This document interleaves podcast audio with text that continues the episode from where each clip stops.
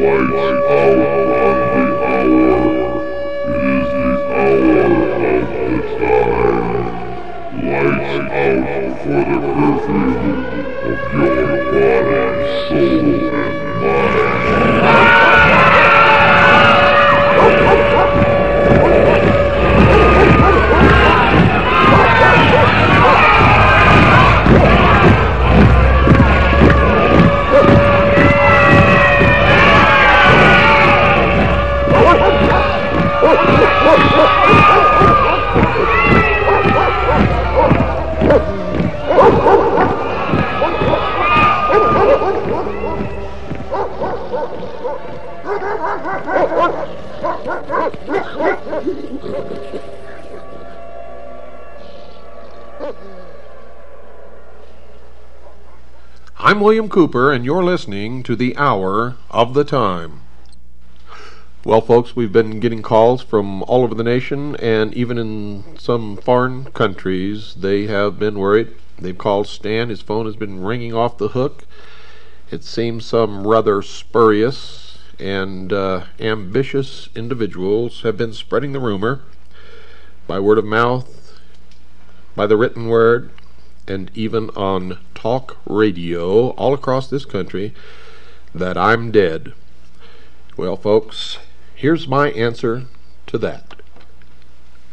Come on, let's cruise, you got nothing to lose, so come on, let's cruise, you got nothing to lose, so come on, let's cruise, you got nothing to lose, so come on, hey baby, come on, come on,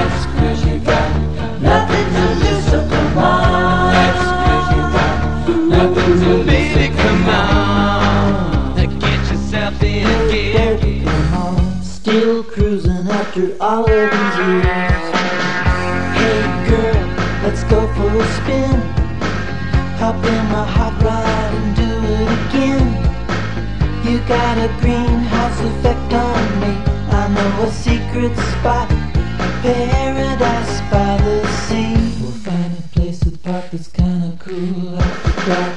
We'll take a trip on up to the lake, down by the river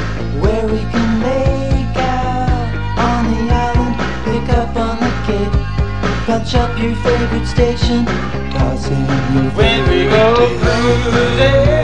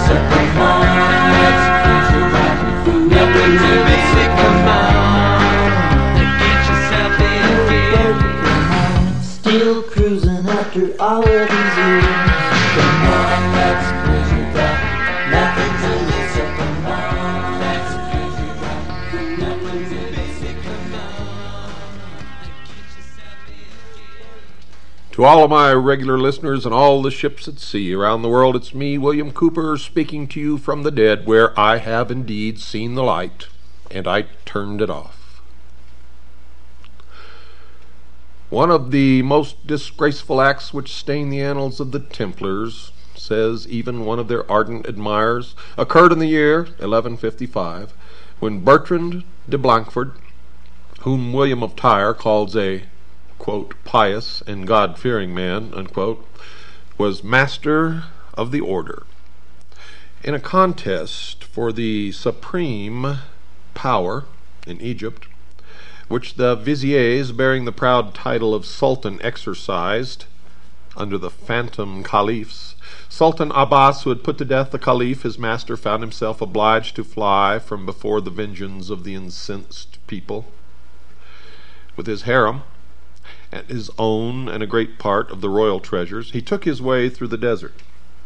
Well, a body of Christians, chiefly Templars, lay in wait for the fugitives near Ascalon.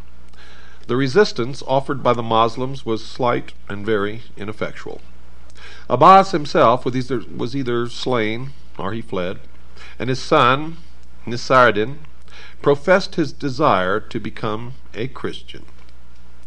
The far larger part of the booty, of course, fell to the Templars, but this did not satisfy their avarice.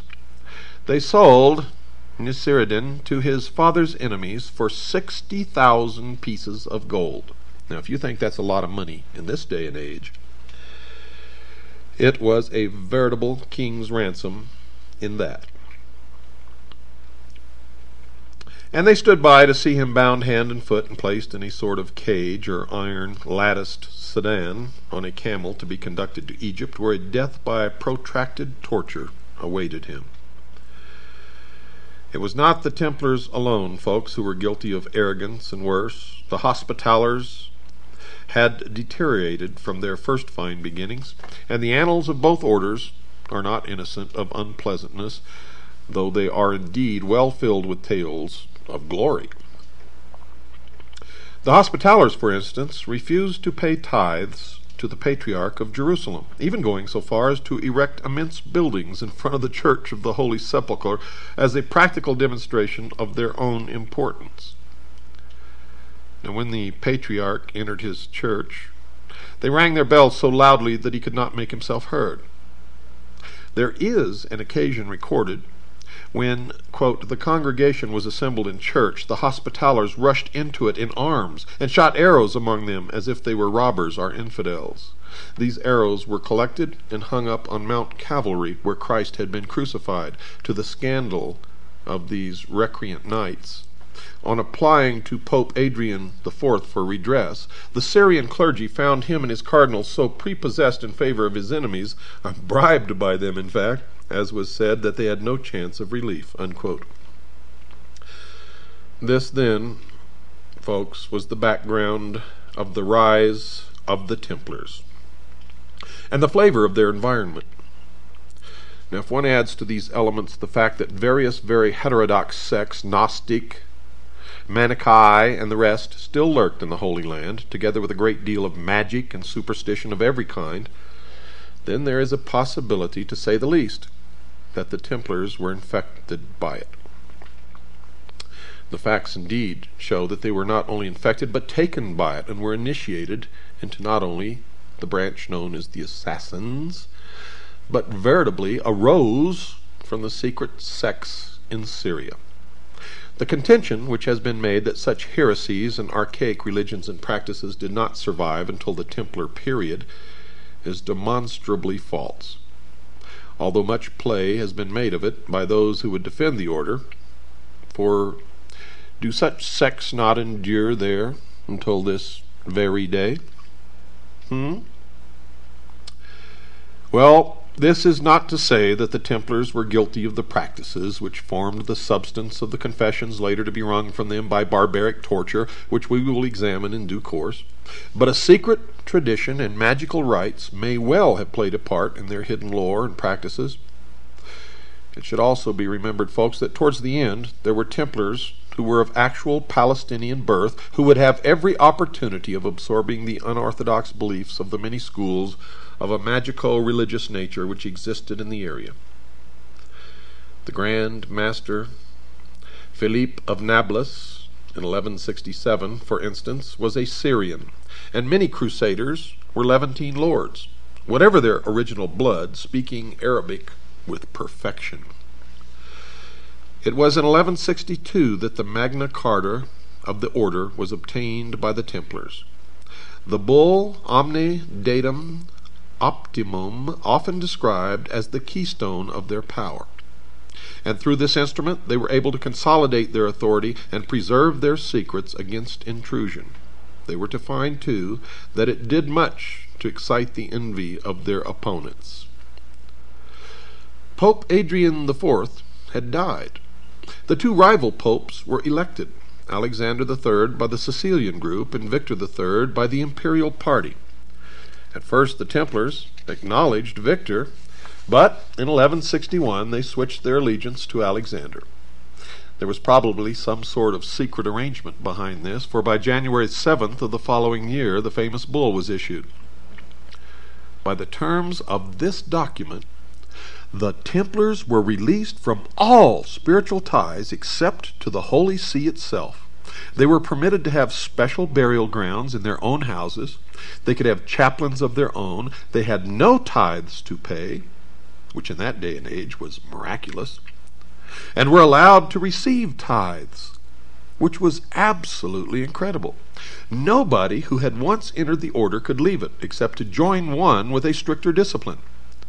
The stage, dear listeners, was set for clerical hatred of the Templars and Hospitallers, who had similar privileges, and in fact were one and the same, and still are today, although the advantages to the Pope from the combined support of these two orders could hardly be overestimated. In 1184, an incident occurred which inspired a great deal of distrust of the order, although the rarity of its occurrence should have underlined the fact that it was nothing of much consequence. You see, the English knight Robert of St. Albans left the Templars, became a Moslem, and led an army for Saladin against Jerusalem, then in the hands of the Franks. The charge against the Templars that they were secret Mussulmans or allies of the Saracens does not seem borne out by the fact that Saladin accused them of treacherous truce breaking and other crimes, and unlike his usual chivalrous self, took a solemn oath that he would ex- execute such Templar captives as he could obtain, as, quote, beyond the limits of Islam and infidelity alike, unquote. Nor did they make any attempts to invoke any religious bond with Saladin when they were captured. As we know from the Arabic Life of Saladin, written contemporaneously by his secretary, Qadi Yusuf, Strong evidence of this is given in the events which followed the terrible Battle of Hattin. Two years before, Saladin had made a pact with the assassins that they would give him a free hand to continue his holy war against the Franks, which we discussed on an earlier program. On July the 1st, 1187, he captured Tiberias. He attacked nearby Hittin at dawn on Friday, July the 3rd. 30,000 Christians, 30,000 Christians were captured, including the king of Jerusalem.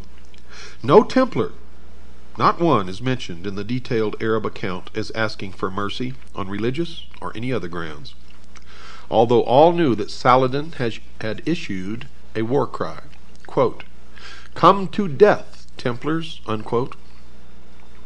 The Grand Master, Gerard of Ridefort, and several other knights were among those taken.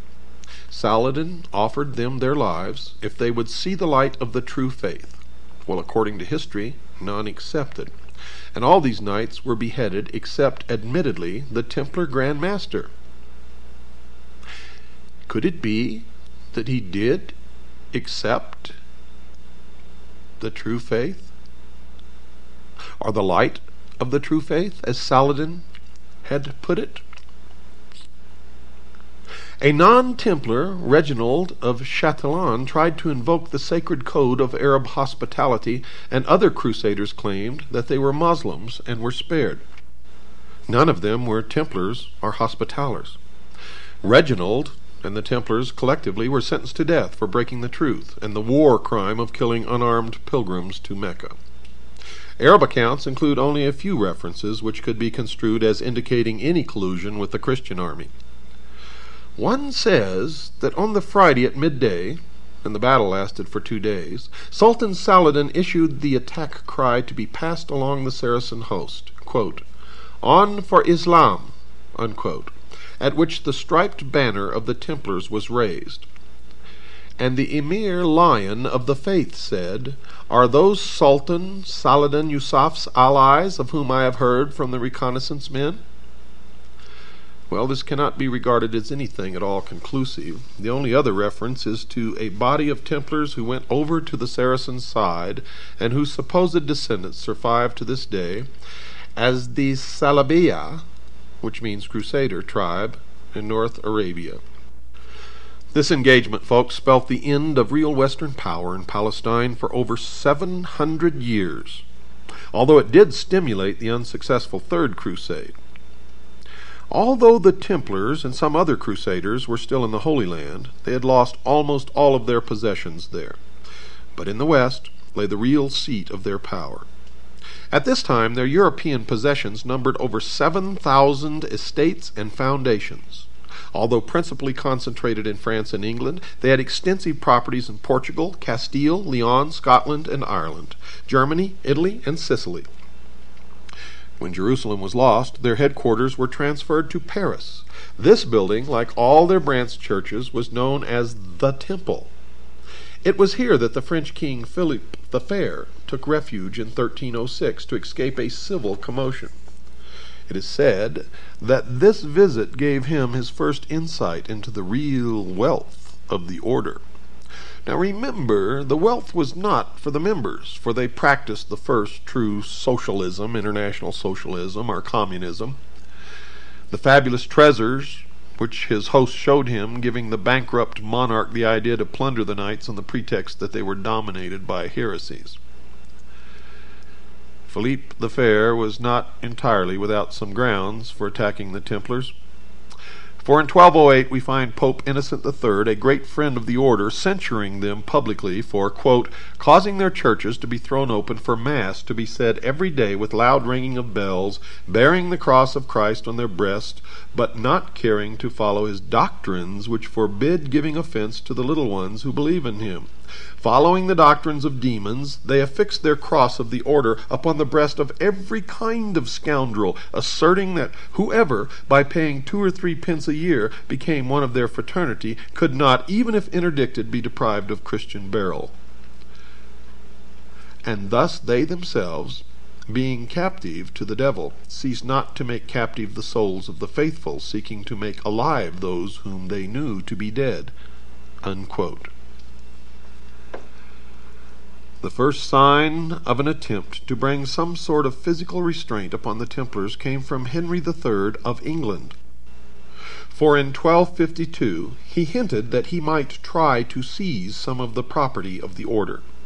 Quote, you prelates and religious, he said, especially you Templars and Hospitallers, have so many liberties and charters that your enormous possessions make you rave with pride and haughtiness. What was imprudently given must therefore be prudently revoked, and what was inconsiderately bestowed must be considerately recalled. Unquote. Those were the words of the king. The master of the Templars immediately replied, quote, What sayest thou, O king? Far be it that thy mouth should utter so disagreeable and silly a word. So long as thou dost exercise justice, thou wilt reign. But if thou infringe it, thou wilt cease to be king. Unquote. Now remember that the Knights Templar at that time were the very first international bankers. They were the wealthiest order, wealthiest group then known in the world, even surpassing the kings of the different countries that existed. And even though the Hospitallers were created before the Knights Templar, Eventually the two became the same order, though to the public and to the rulers of Europe they were different orders with different names. The haughty Templars of the 14th century owned land and revenues, gained steadily in honor and importance. They might have had thrones had they wanted them, for such was their power towards the end that, banded together, as one historian points out, they could have overcome more than one of the smaller countries of Europe. Perhaps, though, they aimed even higher than that. If their eventual aim was world hegemony, they could not have organized themselves better or planned their aristocratic hierarchy more thoroughly. And you will see that that's been carried over even unto the modern day. The pride, arrogance, and complete confidence and self sufficiency of the order is something which shows through even the least inspired pages of the chroniclers. Their power was legendary. Everywhere they had churches, chapels, tithes, farms, villages, mills, rights of pasturage, of fishing, of venery, of wood. They had also in many places the right of holding annual fairs, which were managed, and the tolls received by some of the brethren of the nearest houses or by their donates or servants. The number of their preceptories is, by the most moderate computation, rated at nine thousand. The annual income of the order, put at about six millions pounds sterling, an unbelievable, unimaginable sum for those times. Masters of such a revenue descended from the noblest houses in Christendom, uniting in their purses the most esteemed secular and religious characters, regarded as the chosen champions of Christ and the flower of Christian knights, it was not possible for the Templars in such lax times as the twelfth and thirteenth centuries to escape falling into the vices of extravagant luxury and overweening pride. The order, folks, when fully developed, was composed of several classes, chiefly knights, chaplains and serving brothers, Affiliated were those who were attached to the order and worked for it and received its protection without taking its vows, and this affiliation was said to be derived from the Arab clientship association, analogous to blood brotherhood and tribal associations. A candidate for knighthood should prove that he was of a knightly family and entitled, yes, entitled to the distinction. His father must have been a knight, or eligible to become one. He had to prove beyond any doubt that he was born in wedlock. The reason for this last requirement was said to be not only religious, there was the possibility that a political head, such as a king or prince, might influence the order by managing to have one of his bastard sons enter it, later perhaps to rise to high rank therein, and finally attaching it to the service of his dominion. The candidate for initiation had to be unmarried and free from all obligations. He should have made no vow nor entered any other order. And he was not to be in debt. Eventually, the competition for admission was so great from eligible people that a very high fee was exacted from those who were to be monk warriors of the temple. All candidates were to be knighted before entry into the order. But the period of probation which was originally demanded was before very long entirely abolished. No young man could be admitted until he was twenty one years of age, because he was to be a soldier as well as a monk, and this was the minimum age at which he could bear arms. When a new knight was admitted to the order, the ceremony was held in secret. This fact and persistent rumors caused the belief that certain ceremonies and tenets were put into practice which deviated more than a little from the rituals of the church. The ceremony was held in one of the order's chapels in the presence of the assembled chapter alone. The master or the prior, who took his place in chapels other than those at which he was present, opened the proceedings. Quote, Beloved brethren, ye see that the majority are agreed to receive this man as a brother. If there be any among you who knows anything of him on account of which he cannot lawfully become a brother, let him say it. For it is better that this should be signified beforehand than after he is brought before us. Unquote. And if no objection was lodged, the aspirant was sent to a small room with two or three experienced knights to coach him in what he had to know. Quote, Brother, Are you desirous of being associated with the order? Unquote. If he agreed, they would dwell upon the trials and rigors of being a Templar. They would prepare him for initiation. He had to reply that for the sake of God he was willing to undergo anything and remain in the order for life. They asked him if he had a wife or was betrothed, and he made vows to any other order. Did he owe money more than he could pay? Was he of sound mind and body? Was he the servant of any person? Well, after satisfactory answers, the result was passed to the master. The assembled company was then asked again if they knew anything that might disqualify him, and if none objected, they were asked, Are you willing that he should be brought in in God's name? The knights answered, quote, Let him be brought in in God's name. Unquote. He was now again asked by his sponsors if he still desired to enter the order. Receiving an affirmative reply, they led him to the chapter, where he folded his hands and flung himself upon his knees.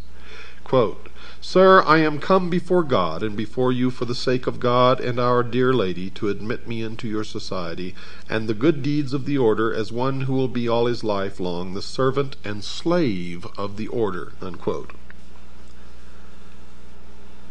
Beloved brother, answered the receptor, you are desirous of a great matter, for you see nothing but the outward shell of our order. Now let me repeat that again in case you weren't listening, folks.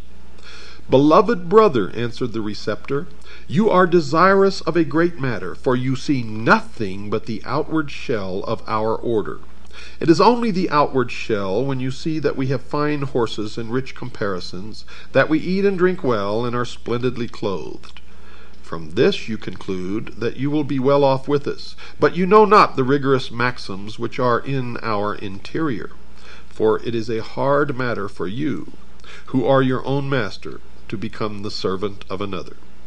You will hardly be able to perform in future what you wish yourself. For when you may wish to be on this side of the sea, you will be sent to the other side. When you will wish to be in Acre, you will be sent to the district of Antioch, to Tripolis, or to Armenia, or you will be sent to Apulia, to Sicily, or to Lombardy, or to Burgundy, France, England, or any other country where we have houses and possessions, where we wish you to do our will. Further, he says, when you will wish to sleep, you will be ordered to watch. When you will wish to watch, then you will be ordered to go to bed.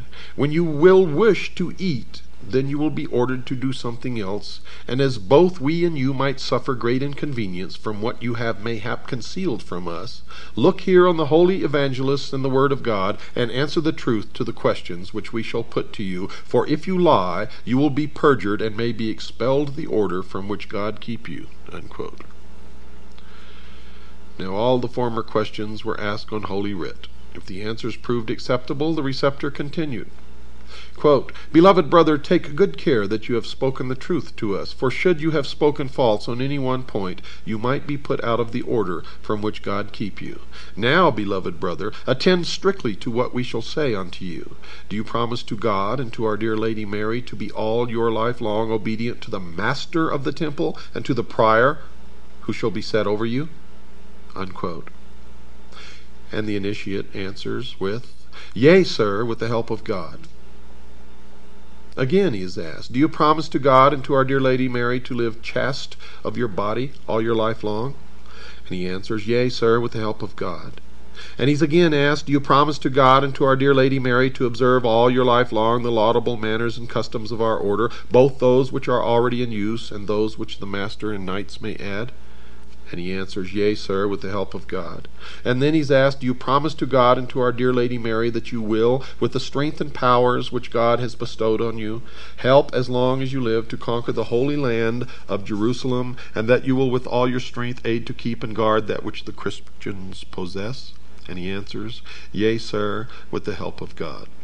And he's asked, you promise to God and to our dear Lady Mary never to hold this or leave this order for stronger or weaker, for better or worse, than with the permission of the master or the chapter which has the authority? And he answers, Yea, sir, with the help of God.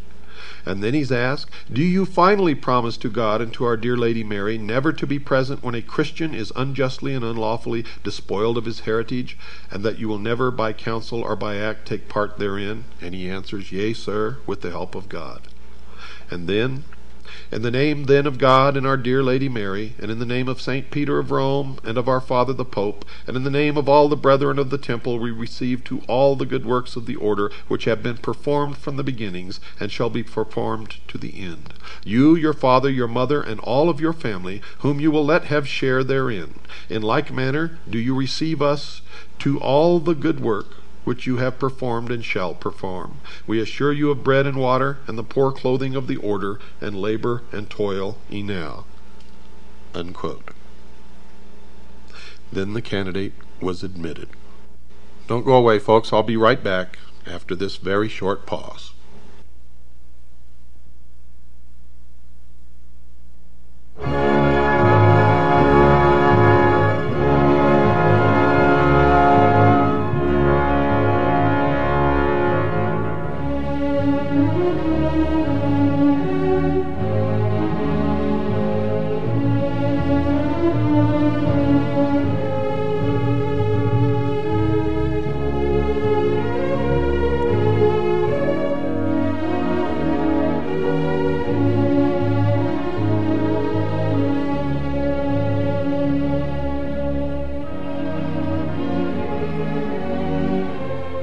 You're listening to the Hour of the Time. I'm William Cooper. I'm still alive. I'm well and kicking, and I'm going to be around for a long, long time, much to the dismay of the mystery schools and international socialism. Don't go away, folks. We'll begin again in just a few moments.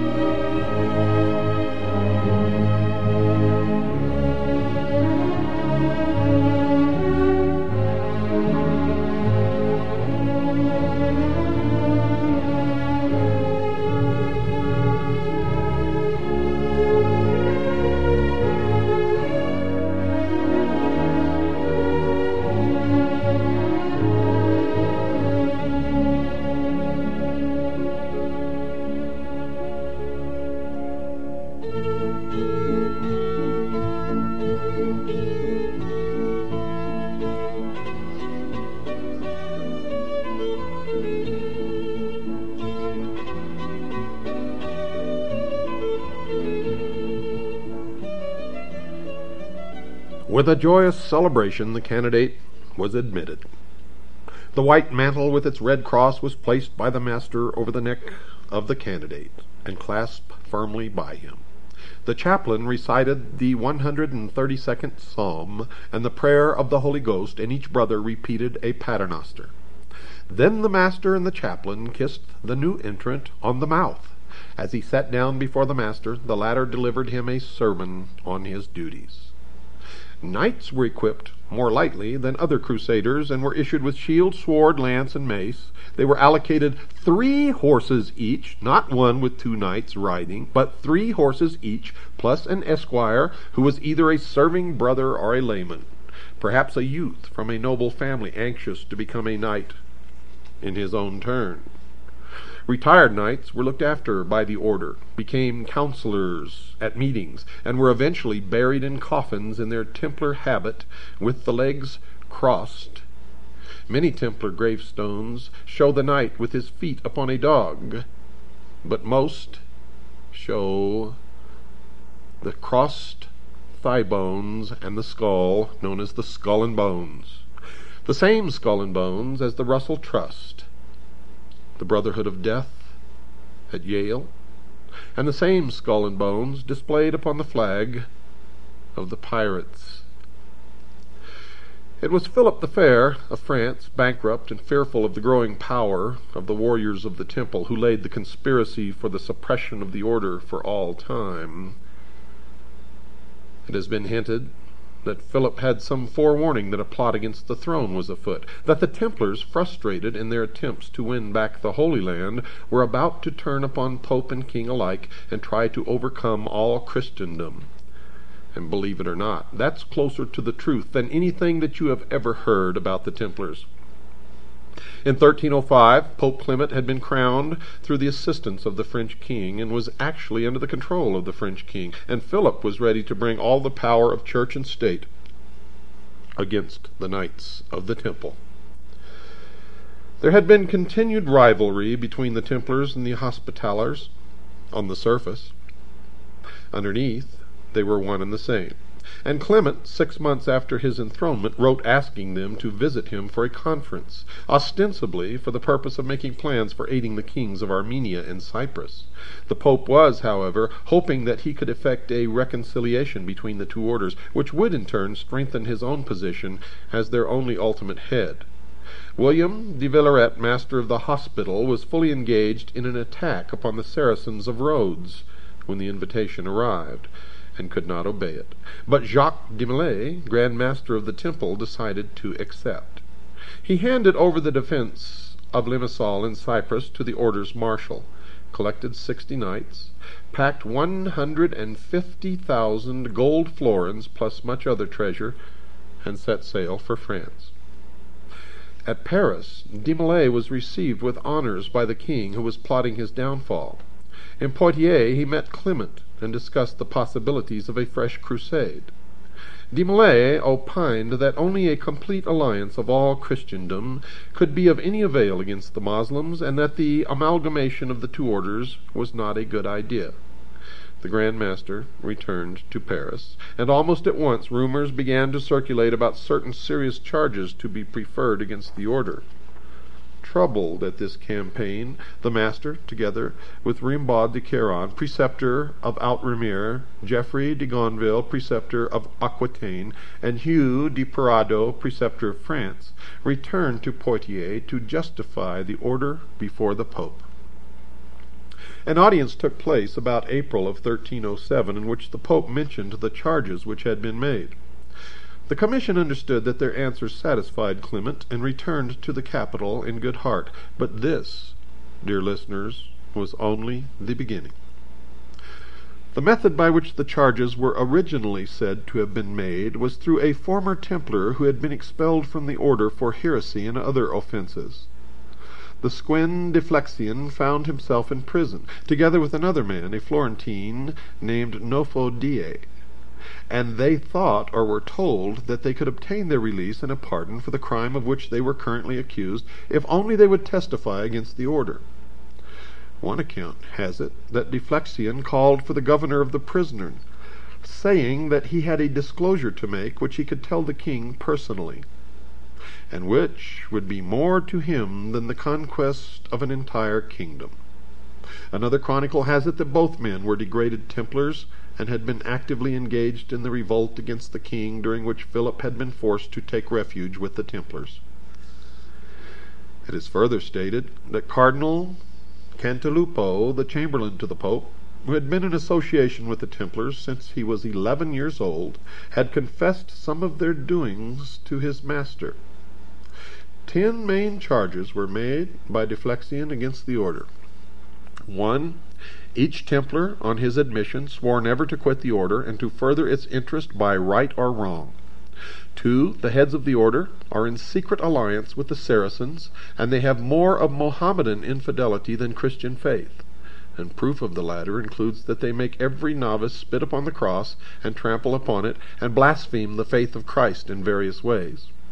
Three, the heads of the order are heretical, cruel, and sacrilegious men. Whenever any novice, on discovering the iniquity of the order, tries to leave it, they kill him and bury the body secretly by night. They teach women who are pregnant by them how to procure abortion, and secretly murder such newborn children. Four, they are infected with the errors of the Fraticelli. They despise the Pope and the authority of the Church. They scorn the sacraments, especially those of penance and confession. They pretend to comply with the rites of the Church simply to avoid detection. 5. The superiors are addicted to the most infamous excesses of debauchery. If anyone expresses his repugnance to this, he is punished by perpetual captivity. 6. The temple houses are the receptacle of every crime and abomination that can be committed. 7. The order works to put the Holy Land into the hands of the Saracens, and favors them more than the Christians. 8. The Master is installed in secret, and few of the younger brethren are present at this ceremony. It is strongly suspected that on this occasion he repudiates the Christian faith, or does something contrary to right. 9. Many statues of the order are unlawful, profane, and contrary to Christianity. In fact, some of them are stone penises. The members are therefore forbidden under pain of perpetual confinement to reveal them to anyone. 10. No vice or crime committed for the honor or benefit of the order is held to be a sin. Now these charges were later augmented by others which were collected through testimony from other enemies of the order, and included such assertions as the use of the phrase Ya Allah, which means O Allah, and the adoration of an idol called the head of Baphomet. In fact, the head of Baphomet was not an idol that they worshipped, but represented the, the receptacle of the intelligence, or the seat of intelligence the brain. The light, Lucifer, the gift of intellect, primordial knowing, and that is what really the object of veneration was. Philip and his advisers prepared in great secrecy for the descent upon this powerful organization, the Knights Templar, and on the 12th of September, 1307, sealed letters were sent to all the governors and royal officers throughout France, instructing them to arm themselves on the 12th of the next month and open the sealed orders, and to act upon them forthwith by the morning of Friday, October the 13th. And on that date, almost every Templar in France was in the hands of the king's men. And thus was born the legend that Friday the 13th is an unlucky day. And notice that it was October Friday the 13th, the very first October surprise. Hardly one seems to have had any warning, but they did, because before the king acted, the Templars had moved their wealth, their treasure, their holdings out of the country of France. On the day before his arrest, the Grand Master had actually been chosen by the king to be a pallbearer at a state funeral. The secret orders had it that all Templars were to be seized, tortured, and interrogated. Confessions were to be obtained from them. Pardon might be promised only if they confessed and all their goods were to be expropriated. But the only thing that they really got were the actual real estate property held by the Templars in France and nowhere else. None of the gold, none of their wealth, none of their jewels, none of their treasures, none of the relics that they had recovered from the Holy Land were ever found. The king himself took possession of the temple at Paris as soon as the Grand Master and his knights were arrested. The next day the University of Paris assembled, together with canons and other functionaries and ministers, and the chancellor declared that the knights had been proceeded against for heresy. Two days later the university met in the temple, and some heads of the order, including the Grand Master, were interrogated. They are said to have confessed to forty years' guilt whatever that means. Now, whether de Molay and others confessed on that occasion or not, the king was emboldened to publish an accusation in which he called the knights polluters of the air and devouring wolves. A public meeting was called in the royal gardens and addressed by monks and representatives on this subject. Edward II was the son-in-law of the French Philippe, and to him was sent a priest who invited the English monarch to act at once against the order in Britain. Well, Edward almost at once wrote to say that the charges seemed to him to be incredible. But Pope Clement wrote on November the 22nd to London, assuring Edward that the Master of the Temple had confessed of his own free will that knights on their admission to the order denied Christ, others had admitted idolatry and other crimes. He therefore called upon the King of England to arrest all Templars within his domains and to place their lands and goods in custody until their guilt or innocence should be ascertained. He condemned them to torture by the Dominican monks under the Inquisition until they confessed their guilt or were dead. Now notice the date, folks. November the 22nd in the year 1307. That's a significant date in our history and has direct bearing, as you will see, many hours down the line. Or you can see right now if you attend my lecture in San Diego on March the 15th at 8 p.m. at the, let me see here, where is it at? At the Lafayette Hotel, 2223 El Cajon Boulevard, San Diego, Monday, March 15th, 8 p.m. Or you can call Stan and find out how to order our tape, The Sacrificed King, or my Atlanta lecture, which is over seven hours long, including all of the Kennedy material. I bet you knew I was talking about Kennedy's assassination, didn't you? Well, this has direct bearing, as you shall see, eventually. Eventually you shall know what it all means. You'll be able to put it all together.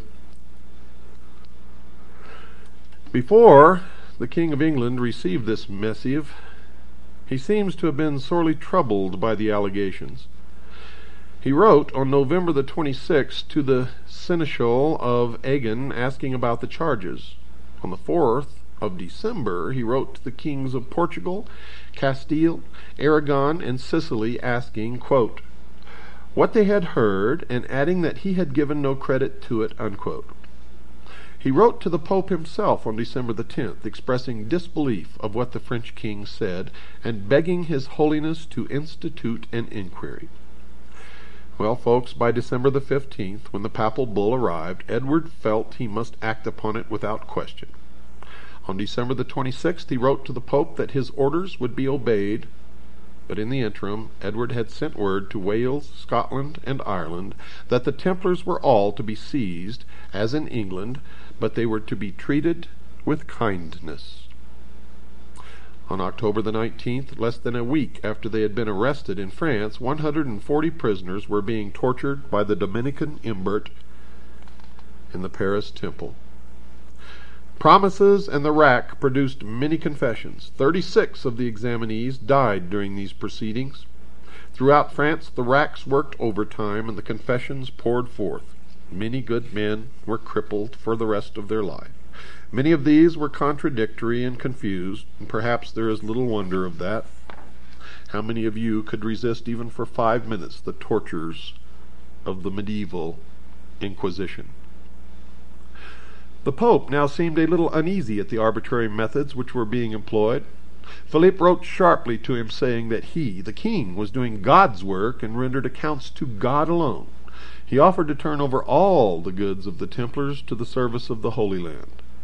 Clement, still a weakling, merely stipulated that the inquisitions of each bishop should be confirmed by a provincial council, and that the examination of the heads of the order should be reserved to himself.